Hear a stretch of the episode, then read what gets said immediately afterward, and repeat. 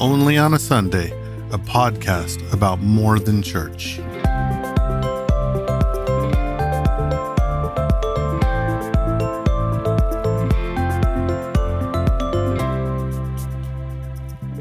Welcome to the Only on a Sunday podcast. My name is Kristen Lowry, and I'm joined by my husband, Daniel. Hola. This season, we are focusing on reimagining prayer, what prayer looks like in terms of Jesus' invitation to abide in Him and His directive to live out our spiritual authority in bringing about the Great Commission. We have the privilege of Anne DeLicer joining us today. Hi, Anne. Hi, lovely to be here. Anne is the director of Local Houses of Prayer, a prayer movement birthed out of Ffald-y-Brenin Retreat Center in Wales, UK. As the director of LHOP, Anne's passion is to cultivate the presence of God in communities and to see the kingdom breaking in power across the nations. Anne has trained people from the UK and around the world in how to establish a local house of prayer. And the training resources she has developed have been translated into over 20 languages. Anne is qualified as an engineer and worked for 18 years as a director of Signet. She has lived and worked in India, Malawi, Tanzania, Mozambique, and Senegal. and served 10 years on the main board of Tearfund and is currently on the UK board of Mission India and the Wall of Answered Prayer. She is married to David and has two sons. Anne and David currently reside in Oxford, England, and attend their local church. And thank you so much for joining us. And, you know, we, we've talked a couple of times, and I'm always a little bit jealous about your proximity to the C.S. Lewis Mecca. So, could you share with our audience really quickly, like where you live? So I live in a little village in in Oxfordshire, and uh, yeah, it's it's a little village called Stanford in the Vale. The Vale being the Vale of the White Horse, and mm. it's alleged that both Tolkien and C.S. Lewis had cups of tea in our village in a little down the road. So yeah. Um, okay, so if we were if we were there neat. if if I was with you right now, Anne, and we decided to go get a cup of tea, like how long would it take us to get to the Vale of the White Horse? So we're in the Vale of the White Horse. You can oh. see the white horse etched on our land. It's the, wow. the oldest white horse that was etched on our land 2,000 years before Revelation was written. Oh. And yeah, so uh, all right, that's so where we are. This is holy ground. All right. um, and you're you're kind of bringing in the last episode, and uh, we saved the best for last, literally.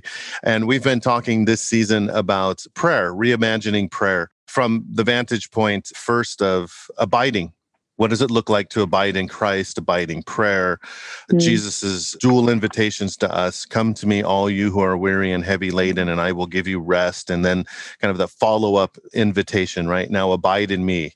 Don't, don't just come and get your rest, stay here, right? so hmm. abide in him. And what does that look like? And how do we live that out? Then we've moved into the second season of the podcast and talking about activating prayer. And the promise is, you know, you will abide in me and you will bear much fruit fruit. And then later on, right, ask of me anything and I will give it to you. And so, really talking about how we as individual believers, how we as the people of God can be advancing the kingdom and what role and dynamic prayer plays in that. And so, yeah, I, I, heard you do a talk on blessing, and I was like, yes, this is fabulous. And then I was part of one of your LHOP teachings, and I was like, man, this is great. So, just the fact that you're joining us, I'm so, so excited. You're like royalty around here. That's great. But we've started every season with uh, uh, every episode with a funny story. So, uh, do you, Anne, have a funny prayer story that you can share with our audience?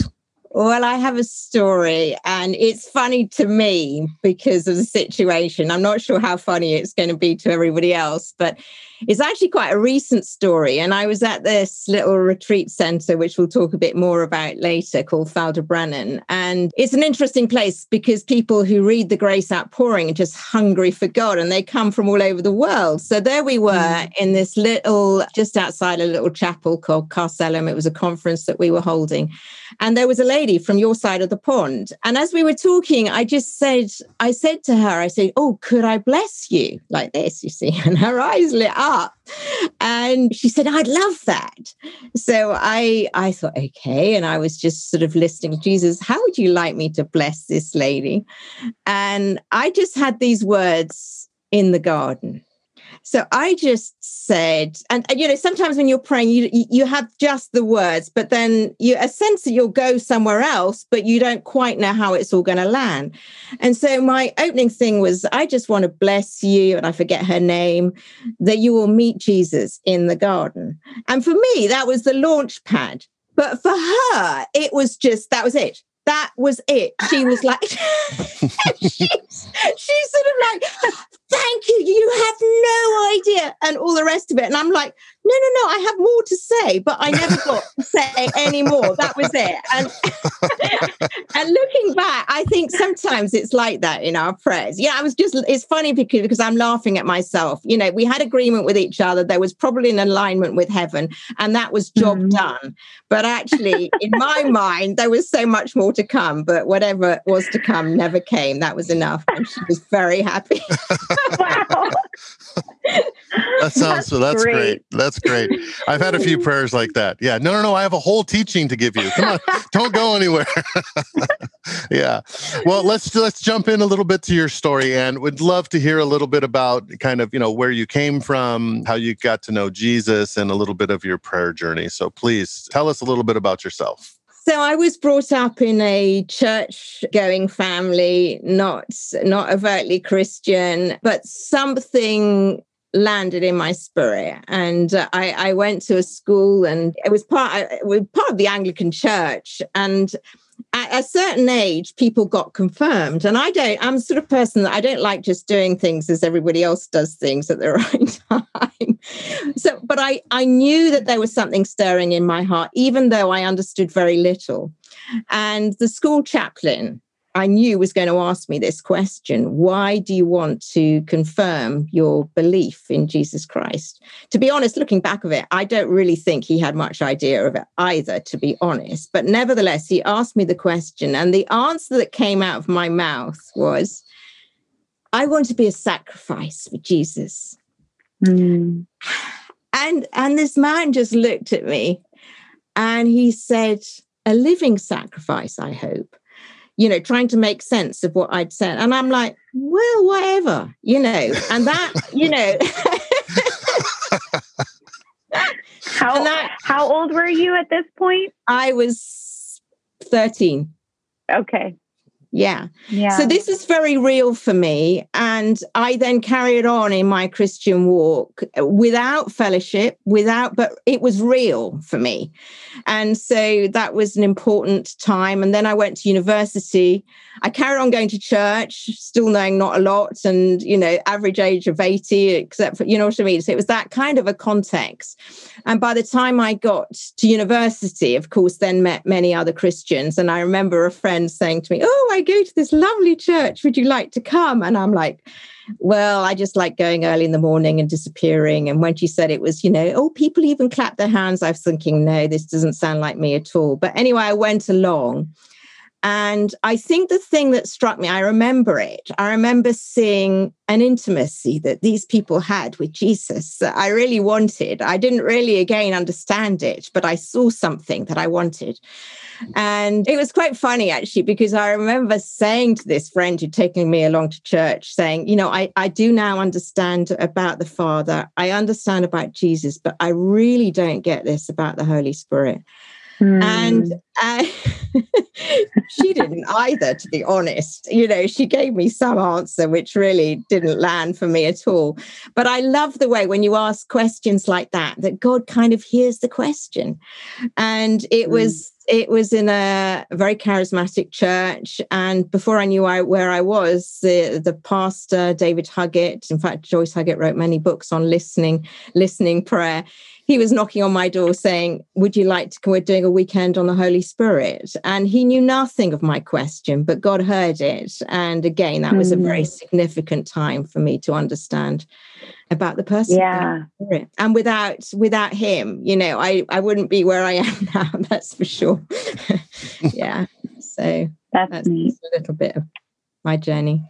Wonderful. So you're you're in college and you are growing in Christ and all of that and then somehow you become an engineer and Yeah. travel the world. Is that yeah. yeah. Yeah, my background was an engineer. In fact, the the pastor of the church was also an aeronautical engineer. And I was kind of once I really found my faith, went off to Zimbabwe, got baptized in the holidays, you know, in some pool in Inyanga, freezing cold.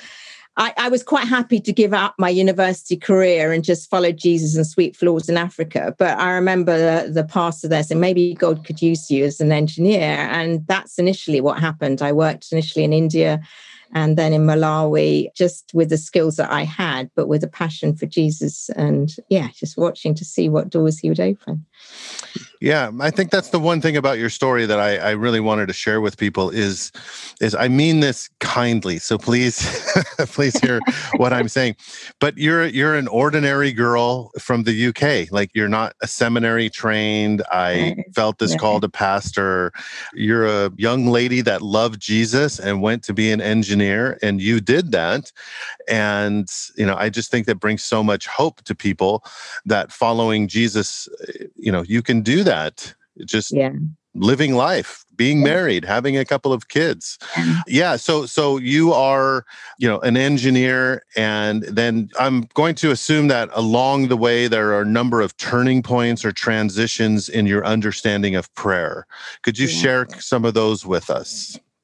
So uh, now I just want to pick up too on your point there of an ordinary person, because for me, it's a complete misnomer that I'm like, I'm doing what I'm even doing now. Do you know what I mean? I'm like, Mm. seriously, this, you know, this would not, I really, what am I doing, Lord? Why, why, why me? And I think you, you're right. The answer probably is in the ordinariness, actually. I, I actually think there's Mm. something really important about that, that I'm not an expert. And, and even I would say, in answer to your question, I'm not an expert on prayer either, which I'm sure is a real disappointment to the audience. but it's true. I'm not saying that out of Mm. false humility because I think, you know, false humility leads us into, you know, keeps us from our destiny, whereas true, true humility, you know, leads us into it. And I actually think too that sometimes when we do the things we're not qualified to do, that's what qualifies us because we keep in a place of complete dependence on God. Mhm. So yeah, Yeah. so I just wanted to really underline the ordinary ordinariness of this, and I love it when you know when when God asks Moses to do something, and he's like, "Who am I?" You know, and God doesn't say, "Oh, well, you speak really well." You know, the answer is, "My Mhm. presence will go with you." It wasn't about who am I; it's who's going to go with you. this the answer. But yeah, Yeah. so It's I not who am I, it's who are you? Yeah, Right? Yes. exactly, Mhm. exactly. Wrong question, Yeah. Moses. and then he gets hold of it and he says, Well, actually, I'm not, you know, Exodus 33 15, I'm not going anywhere unless you're going with me, you know, and that would be my song is yeah. So in answer to your question, it's a really interesting one because you know there are certain scriptures, and I remember some about the kingdom of God, and I remember this one about abiding in prayer that you remember they are kind of touch points and you although I didn't have great revelation of it, I, I remember where I was walking. I was actually in Malawi walking along a street, and I'd been thinking about this passage on I am the vine and you are the branches, he who abides in me. So I think, you know, that that landed in my spirit. But I have to say, and sometimes I do it, but you know, if somebody says to me, Oh, Anne, how is your prayer life? you know, my heart sinks because I would honestly say, well, could be better, quite honestly. And I long for it to be better. I'm passionate about the kingdom of God. I'm passionate about the presence of God, but I would never see myself as an expert in prayer. Um, very much, very, very much a learner. But I, I was, I was reading recently about um, Dallas Willard and what he said. You know, don't seek to develop a prayer life; seek a praying life. And I just, you know, a prayer life is a segmented time for prayer. A praying life is a life that's saturated with prayerfulness. Mm. Mm. And I just love that because I think sometimes when we think of prayer, we just kind of bottle it up to this time. I mean, we all know that it's really important to have intentional times of prayer if we're really going to really take seriously abiding prayer. But it's so easy to think that it's something that we do. Mm-hmm. and I and I think yeah. that that's the challenge. And um, I think just more recently, as I've kind of been on this journey of discovering and i love well both oswald chambers and elizabeth browning these will be the end of my quotes from famous people but oswald chambers said we can we can all see god in exceptional things but it requires the growth of a spiritual discipline to see god in every detail and I love Elizabeth Browning. I don't know whether you know the earth's crammed with heaven and every common bush afire with God but only he who sees takes off his shoes. The rest of us sit around and pluck blackberries. and,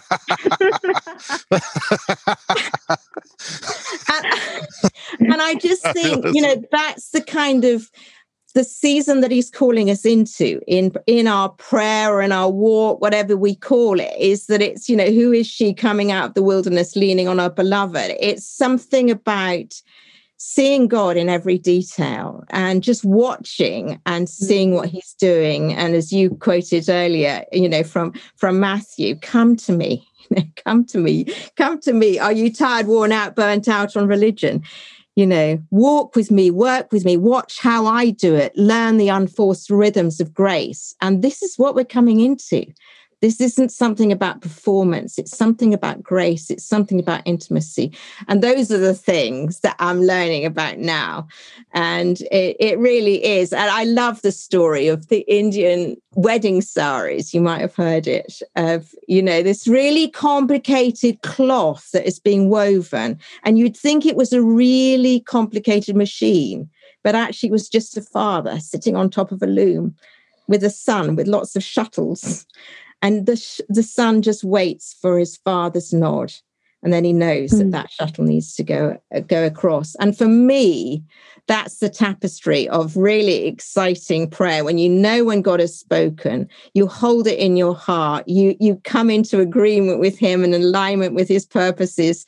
And then you just wait for the father's nod and you move in obedience when he calls you to move. And um, yeah so that's mm-hmm. my very kind of, I can't overstate the ordinariness of it. But this last season has been about taking off my shoes rather than picking the blackberries, you know, just mm-hmm. seeing where God is in the ordinariness, because somehow I sort of sense that God just you know, it's the ordinary people in the ordinary places that just take their place. And then everyone thinks, well, it's got to be God because it seriously can't be them, you know, because they, yeah. So that's that's mm-hmm. been my journey, a very kind of mottled and and whatever journey you like to call it. But um, I'm still learning as I go. no, I, I think it is wonderful. I think that's one of our hearts' cry is is to help people just, as you say, take their place, right? Like ordinary people mm-hmm. to take their place in yeah. the kingdom and the authority that they walk in. Mm-hmm. And as a church, I think we've kind of tried to outsource our authority. you know, yeah, like we're gonna. No, that's the you know, we're gonna have the pastor do it. We're gonna have the leaders. We're gonna have the. We would never say this, but the shamans of our of our Absolutely. community kind of kind of do it and that's what I really appreciate about your story is you are someone who would be considered ordinary who took their place, mm-hmm. who took their post. Um, mm-hmm. Well, let's continue on your story a little bit. You you find yourself at this retreat center in the middle of nowhere, lots of sheep, from what I understand, only just this little village. And God does an amazing work and it kind of bursts the local houses of prayer. So, can you just share with us that story? Yeah, so I went. There was a, a, lady from our church here who gave us a copy of the book that many of the listeners might have read. And if you haven't, I, I do recommend it. It's called The Grace Outpouring by Roy Godwin. And I read this book. There are, I'm not a, a, great reader, but it was one of those few books that I just didn't want to put down. And when I read it, I am a bit missile like, you know, I just like, I, I, I sensed something about the presence of God, which I just thought, I want to go there. I want to, I just want to see something because I'm, I'm done with religion and I'm hungry for the presence of God and hungry for the more. So there was something in this, and I ended up there. And yeah, to be honest, I mean, it's not even a village. It's on a in a place called Sychpant, which actually in Welsh, that's a Welsh name. I'm not pronouncing it very well, which means dry stream.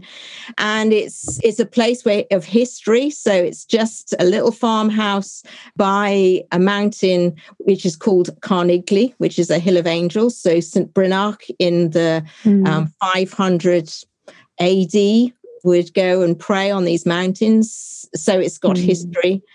And yeah, it's just a story. And, and believe me, we're contending for so much more, but it's just yeah. a story of just people hungry for, for God in a place where it has got history and maybe some unblocked wells and um, mm. and then people take their place listen to god and the presence of God starts increasing, and people just, God starts doing things, and the people just jump mm-hmm. in on what God is doing.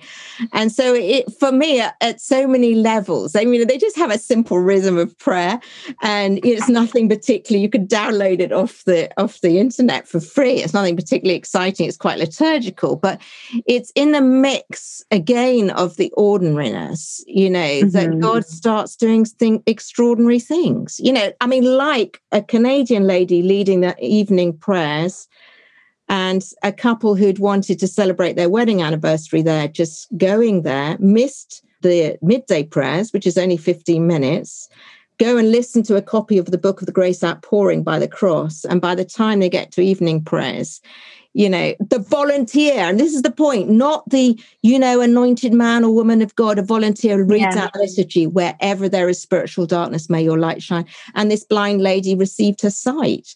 I mean, oh. and it's just that inspirational story of like a mm-hmm. place of his presence and God doing stuff, people getting out the way, but blessing what God is doing and seeing the immeasurably more.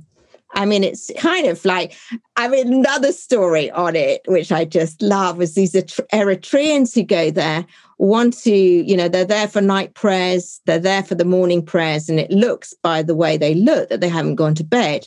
And so somebody says, What was the problem? Well, the bed's not comfortable. No, no, no. That's not the problem. The problem was when we tried to go to bed, there was a really large angel standing outside the chapel, and we didn't know how to greet him. So we decided to stay in the chapel for the rest of the night. now you might not understand those things i don't understand those things but right, i do yeah. know that when when you see an increase of the prophetic of signs and wonders of an increase in the angelic you know, let's lean in and pay attention and try and learn what God might be, Absolutely. Might be, might be teaching us. So, uh, yeah. yeah. I wonder when I when I hear about is it Fafald Brennan? Is that how you say it? Yeah, that's or? how you say it. Yeah. Okay. When I read about that, and I love all these stories, I think it is in the like there is no ordained you know degreed minister who is facilitating these encounters right? Yeah. it's just people yeah. saying yes to god exactly. right? Like we we talked about this in our last season of the podcast about church and the kingdom and how it almost seems like a lot of times are at least in the US I don't know about the UK but in the US, we have this Western notion the experts need to do it. And that seems to have actually put a, a stop for the kingdom to be unleashed.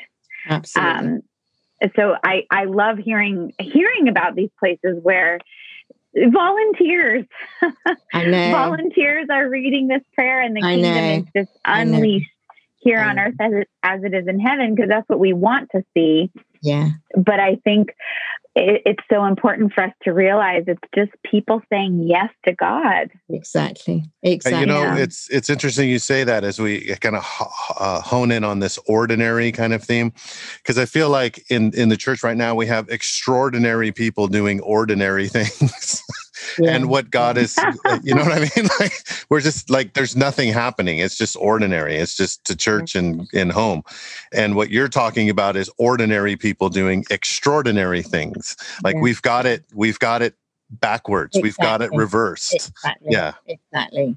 And I really think there's a shift on it. I really believe, you know, this is not about platforms, it's not about microphones. I remember when I was speaking at the Worldwide Conference. I mean, I really was like, Lord, this is not my idea of fun because I don't like platforms and I don't like microphones.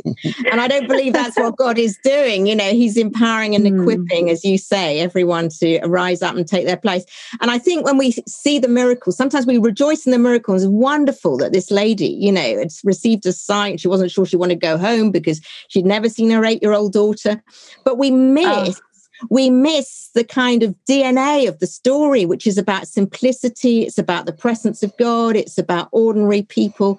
It's about simple rhythms. It's about mm-hmm. a restoration of a place. And then when we start taking that DNA and dreaming for our own community, then we join up with Habakkuk and say, you know, Habakkuk 3 2, revive your works. I've heard the stories of what you've done. Do it again in my place and uh, i think this um, is mm. this is what he's calling us into and it's an exciting it's an exciting invitation.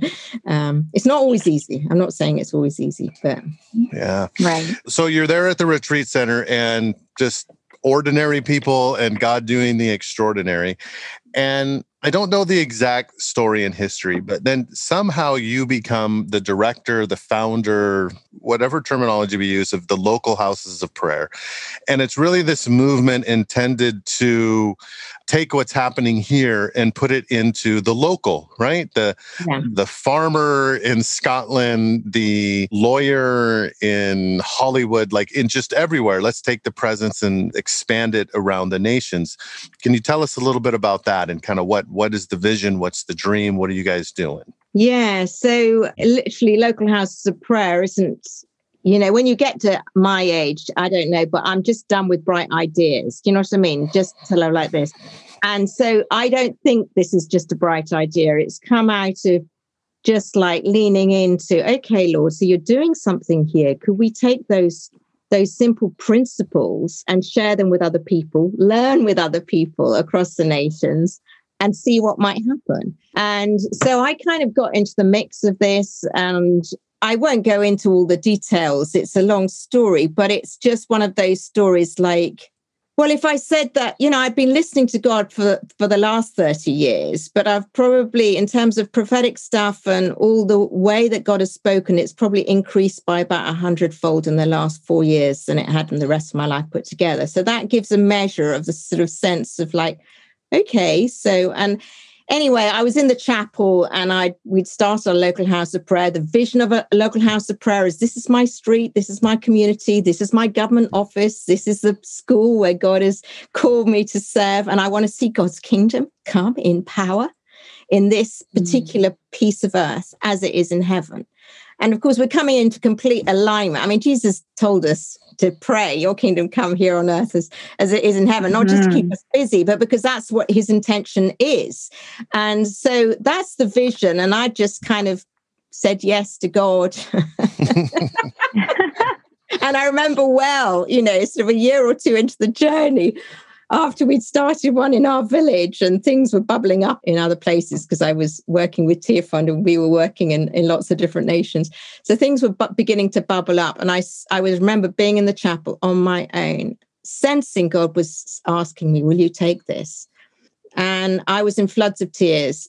A, because I'm like, surely you could find somebody better off to do that. And anyway, I don't really understand this fully. But I said yes to God. And, you know, immediately sensed it was just for such a time as this. And I think it is for us all that we're coming into for such a time as this kind of season. We're in it, really. Mm-hmm. So that was my journey. And since then, I remember we were we were sharing with some some guys in Uganda, and then the Tanzanians got wind of it, and it was like, oh, should we do this? And and I said, well, should we just concentrate on one place, see how this goes? And I remember talking to this Ugandan lady. She said, in all seriousness, she said, she didn't say that, but her face was like that. She said, the thing is, Anne, in Africa, we build our planes as we fly. and I, I mean, I did leadership and organizational development. I'm an engineer. I like some degree of order, but this has been a season which has not been, you know, it's like, you know, you're, I remember somebody saying to me, and you're normally somebody to bring order out of chaos, but God's going to bring you in some chaos and you're going to watch him bringing the order. And it's been that one of those kind of journeys. And yeah, we're still contending for so much more, but we are just watching and seeing what he does as he just links us with ordinary people. I just love it. Ordinary people around the nations from Singapore to India. I was talking to a lady in India early this morning. We're doing training for the guys in Mumbai later on in the week. It's just extraordinary how God sees these people and they're taking their place. And mm. And so these local houses of prayer really, uh, they're not churches, right? Like the churches, it's not like, so, you know, Chris and I, we pastored for 15 years local church.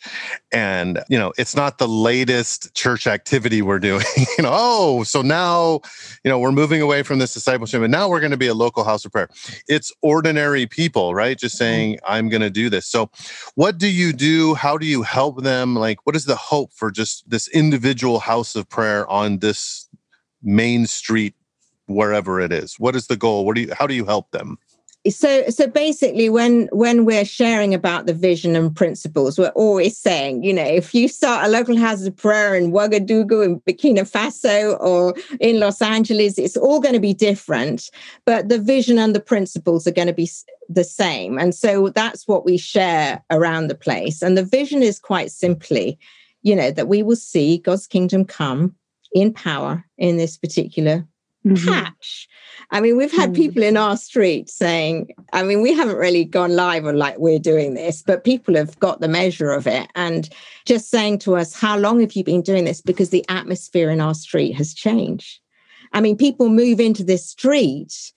I mean, even the postman mm-hmm. knows he's got to yeah take more time walking down our street because because of the sense of community. So we just we just take our place. We do some very practical things and you know i could i could point people in the direction of what those look like but quite simply it's just we meet with with some others in our street in our community. We share the good news stories of what god is doing because he is doing something. We partner with him. We bless what he's doing. We speak blessings over our community and we worship we invite the manifest presence in our houses with the hope that you know just like the the houses in revival time in Barmouth and Wales or even in Scotland in the Hebrides you know that the, the presence would become so manifest it would spill over to the streets. I remember just a slight aside, but it's a good story. I was sitting at the feet of two ladies in the Hebrides, and there's a wonderful revival in the 1940s in the Hebrides. And uh, as I sat at the feet of these two ladies and heard the stories, that's all I wanted to do.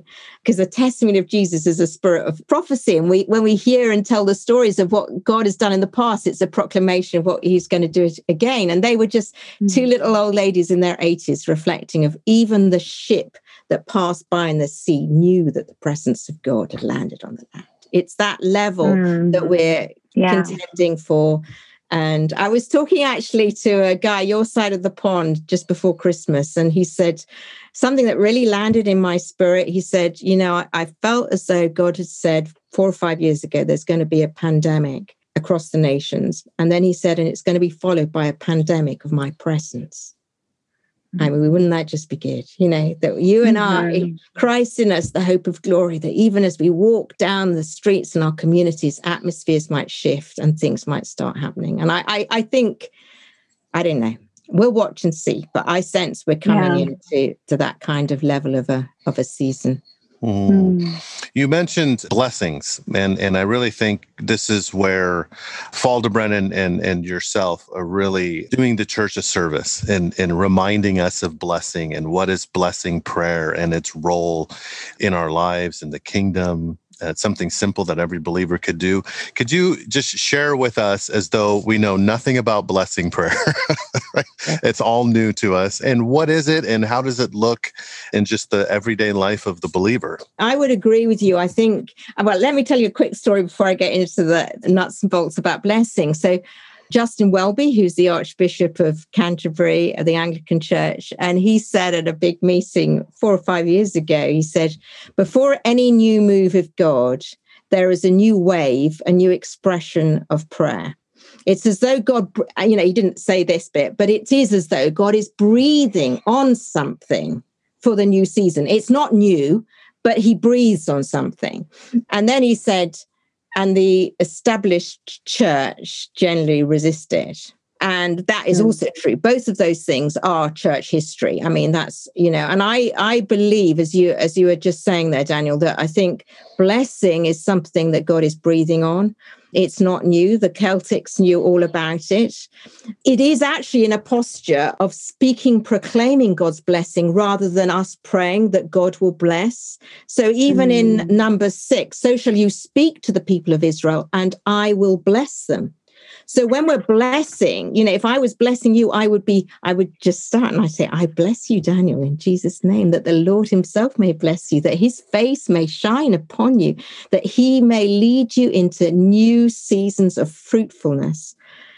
And you're speaking that, and I'm looking at you as I'm saying it, because in, in number six, it says, So shall you speak to the people of Israel, and I will bless them. I mean, God could bless you, Daniel, without me, but He chooses and calls us to take our place. Deuteronomy 10:8, you know, standing in the presence, carrying the presence and speaking blessings. It's almost as though we're putting a target and God pro- on people, on places, and God promises that I will bless. And he just loves doing this in partnership. But it ties into what you were saying earlier. It's all about us understanding that it is the priesthood of all believers. mm. you know, mm. there's a book out actually by a guy called Graham Tomlin, and it's called The Widening Circle. Graham Tomlin is he leads one of the largest theological colleges in in the UK, and he's a bishop in in London. But I love the title. It's The Widening Circle, and it underneath it says priesthood, God's way of blessing the world. You know, this just might be a little bit important that we mm. understand it's our calling to stand, to carry, and to, to stand in his presence, to carry his presence, and to speak his blessings. And presence is at the key of everything you know it's it's the encounter that we you and i have in his presence that will equip us to be the transformational people for our communities. There's no shortcut on it. Even if you look at the passage in leviticus i think it's 9 23 24 and he talks about aaron you know just going and speaking a blessing over the people. And quite honestly not a lot happens first time round. And then moses says no no no no. Come into the place the tent of meeting and they go into the tent of meeting and they come out. They do exactly the same thing. And the second time round fire falls and everybody is flat on their faces. Mm-hmm. so there's something you know i wouldn't actually use the word blessing prayer because i think the danger is that people then start thinking this is a posture of prayer whereas actually it's a different posture. We're speaking We're speaking yeah. to people and places in the delegated authority that Jesus Christ has given. He has given us these keys. and I think it's something he's blowing on, as you as you were saying in this season, that we will arise and take our place. Mm, yeah, I love what you say about the priesthood because my personal soapbox, so sorry for the American slang there, uh, but my personal soapbox is like, you know, the Reformation did a lot of wonders for the church, but one of the one of Luther's main I don't know, doctrinal statements or uh, one of the things he was trying to get was the priesthood of all believers. Mm-hmm. And it doesn't seem as though that one changed because mm-hmm. the church still operates much like the Catholic Church. There's the the father, mm-hmm. the you know the rector, whatever it is, and then there's the crowd. Mm-hmm. And mm-hmm. 500 years later or more from the Res- Reformation, like we say we believe in you know the priesthood of all believers as an idea, yeah. but our churches don't operate that way. No, no. And people, you know, ordinary people, you know, if we want to pray, we got to wait for the Thursday night prayer meeting that my church is hosting. Does that, or, yeah, or maybe yeah, on, right? So, you know, I can't wait to take my neighbor to a meeting where someone else can pray for them. Yeah. Mm-hmm. Versus what you're talking about, which is no, no, no, no, no, no. right? I mean, so it's it just seems to me that what kind of you're one of many who are really trying to remind people of their authority, their place as priests. Right. Yeah. So and this would, is for real. This is really for real. I really you know, he's given us a staff. Do you know I mean? It's like this is for real. When um, I love when we did um, you know, we we took our little group of people through the the praying the five yeah um and blessing these five people that are on your heart and i love how it's very user friendly yeah because i think for someone who is not used to praying over you know they feel embarrassed or they feel self-conscious yeah, yeah.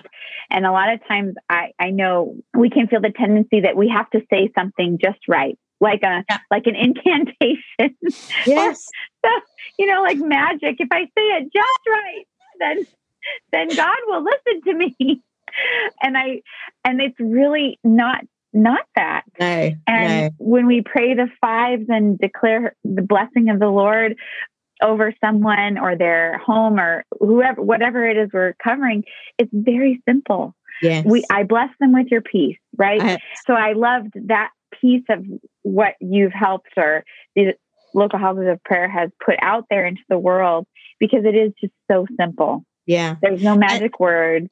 and Christy, it's so funny you you use that because I remember sharing with a very large church. Well, it was a small group with a very mm-hmm. well-known church your side of the pond. And it was one of those occasions where I suddenly realized I was, as I often am, in in in the presence of some giants. You know, I just thought they were ordinary mm. people like me. And then I realized they'd also they'd written books. I haven't written books.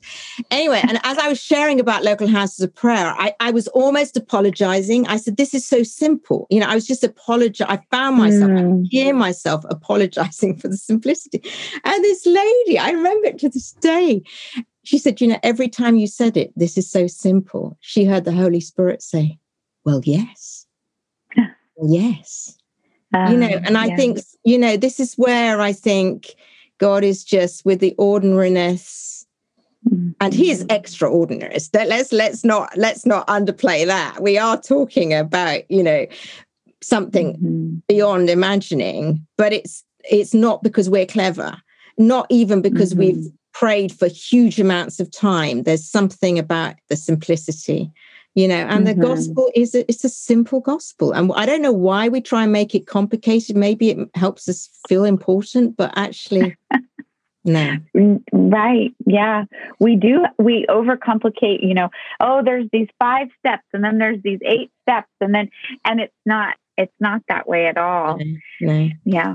Yeah. I just, I, I, I, love what you're saying about simplicity. I remember when um, I was learning about the fives. Well, I mean, it was in your, in your training and I have to repent for thinking this, but I thought that's it.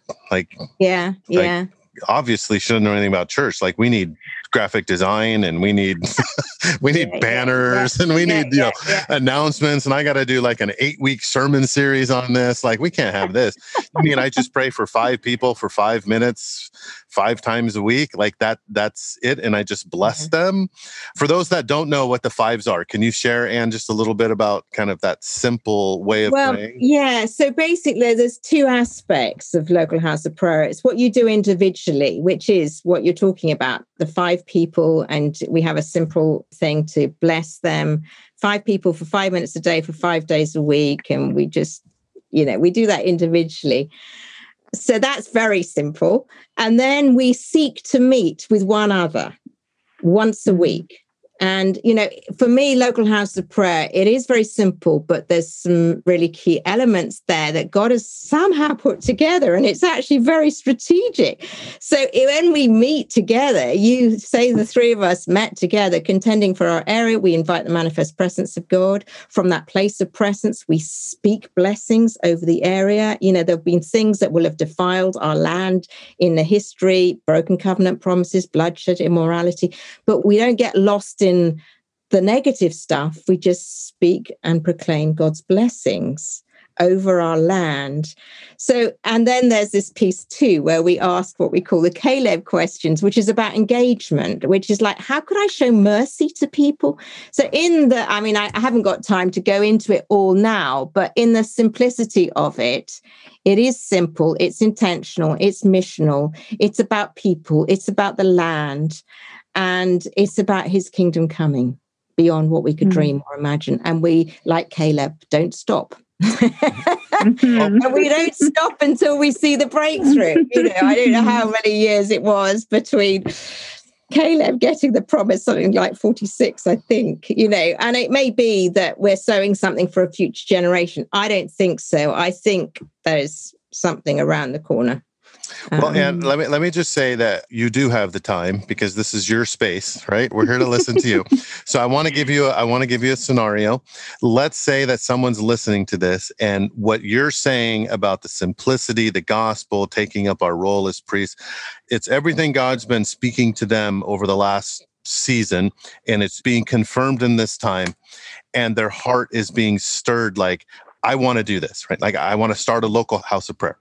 So let's say I got them in contact with you mm-hmm. and you're going to coach them, right? What are they going to be doing? Right? What are the strategic ideas that they're going to have? Like, how would you kind of get someone going? What are the principles that they need to know? So, yeah, so it is about blessing.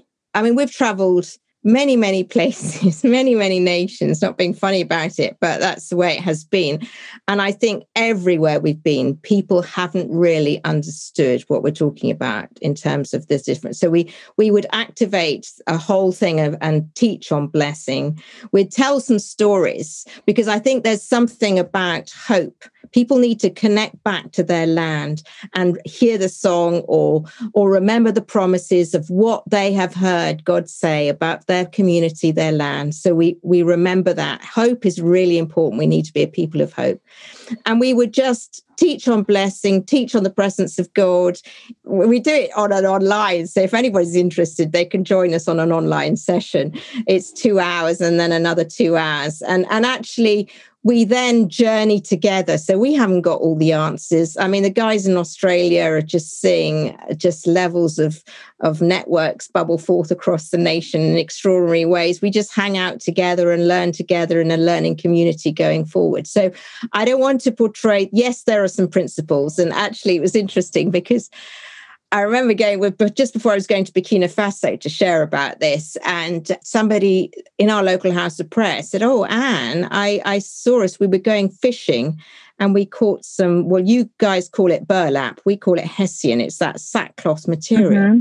And mm-hmm. I'm like, seriously, if I'm going fishing, I want fish. I don't want sackcloth. Yeah. I don't want mm-hmm. sackcloth. Mm. And then three days later, I was with another lady in the church, and she said, Anne, I saw you handing out these sacks of burlap, and inside they had some gold coins.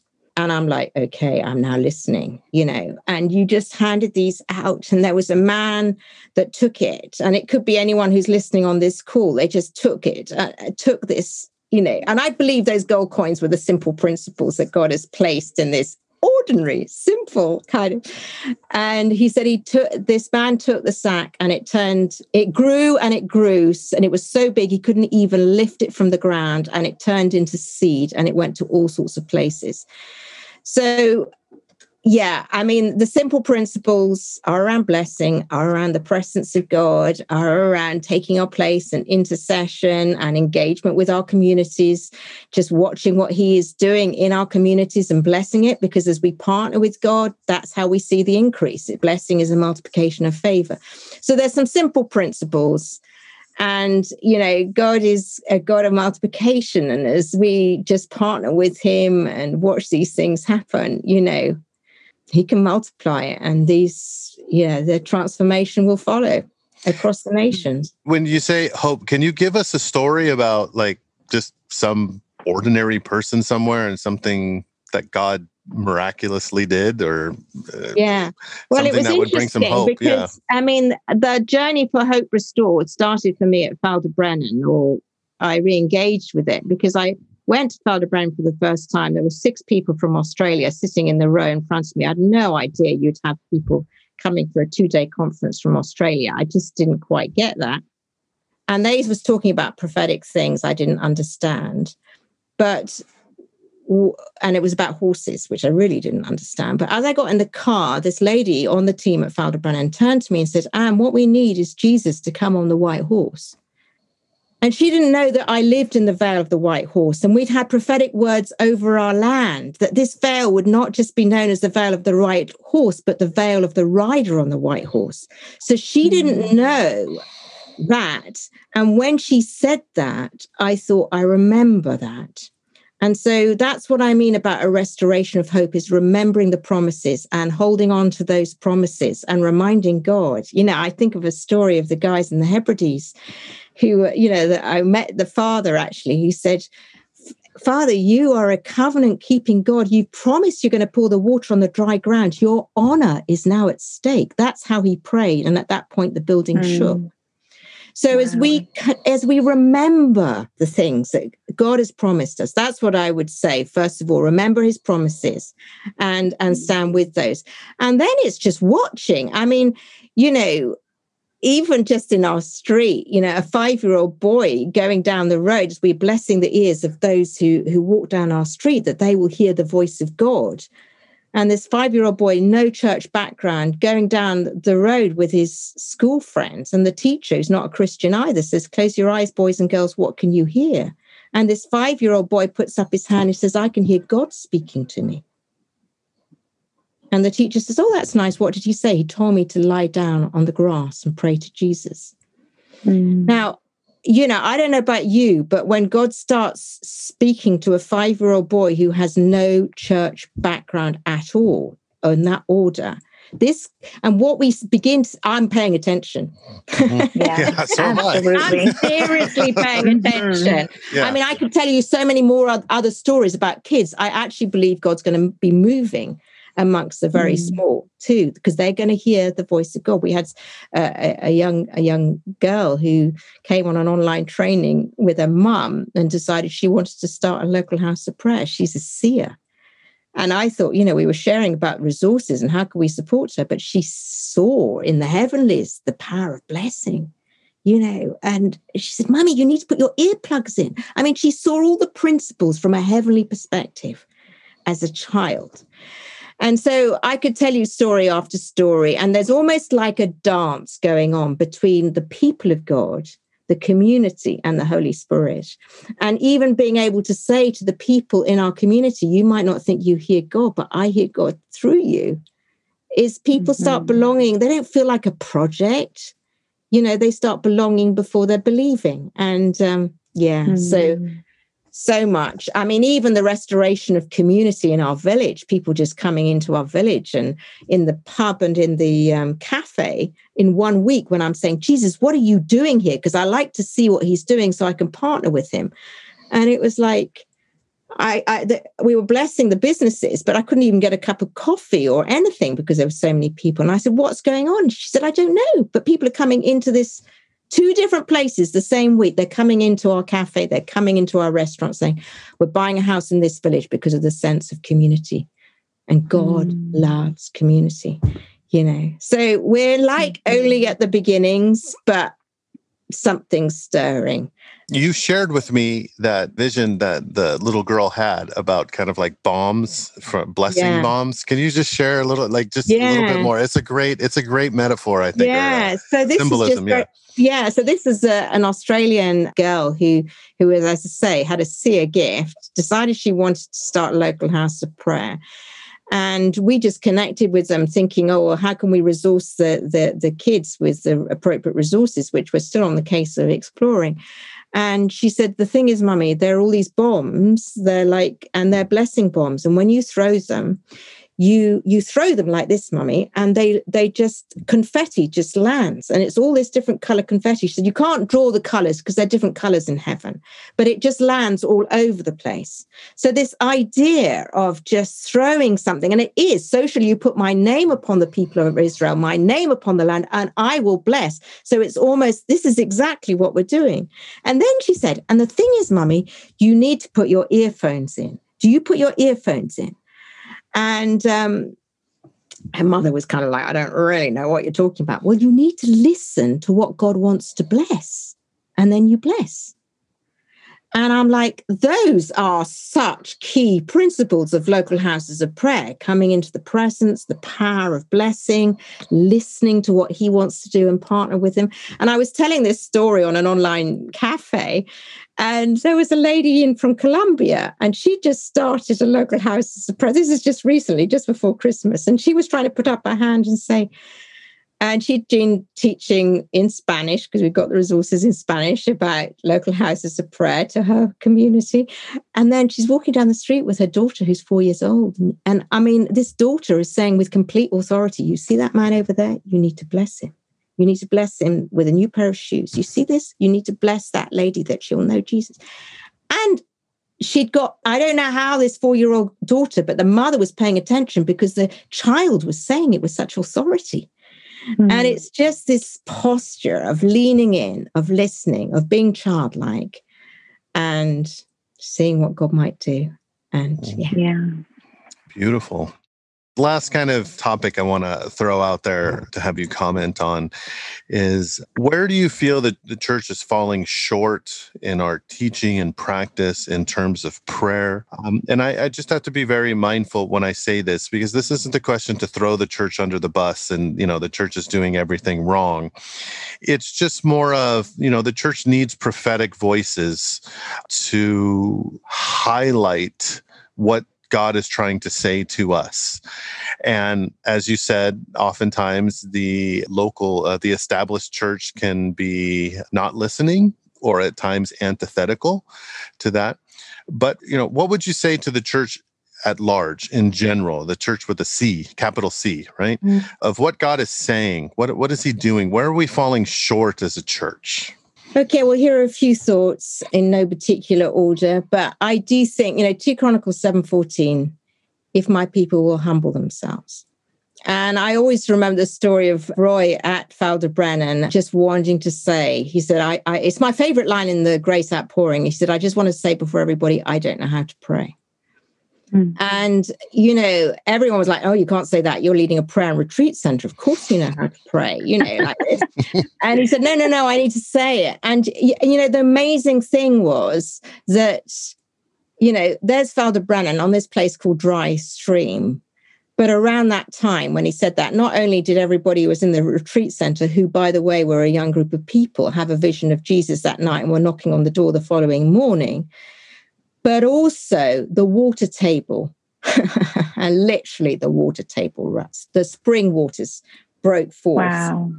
And there was, I mean, it reached the, you know, the regional news that there's been an unprecedented mm-hmm. rise in the water table.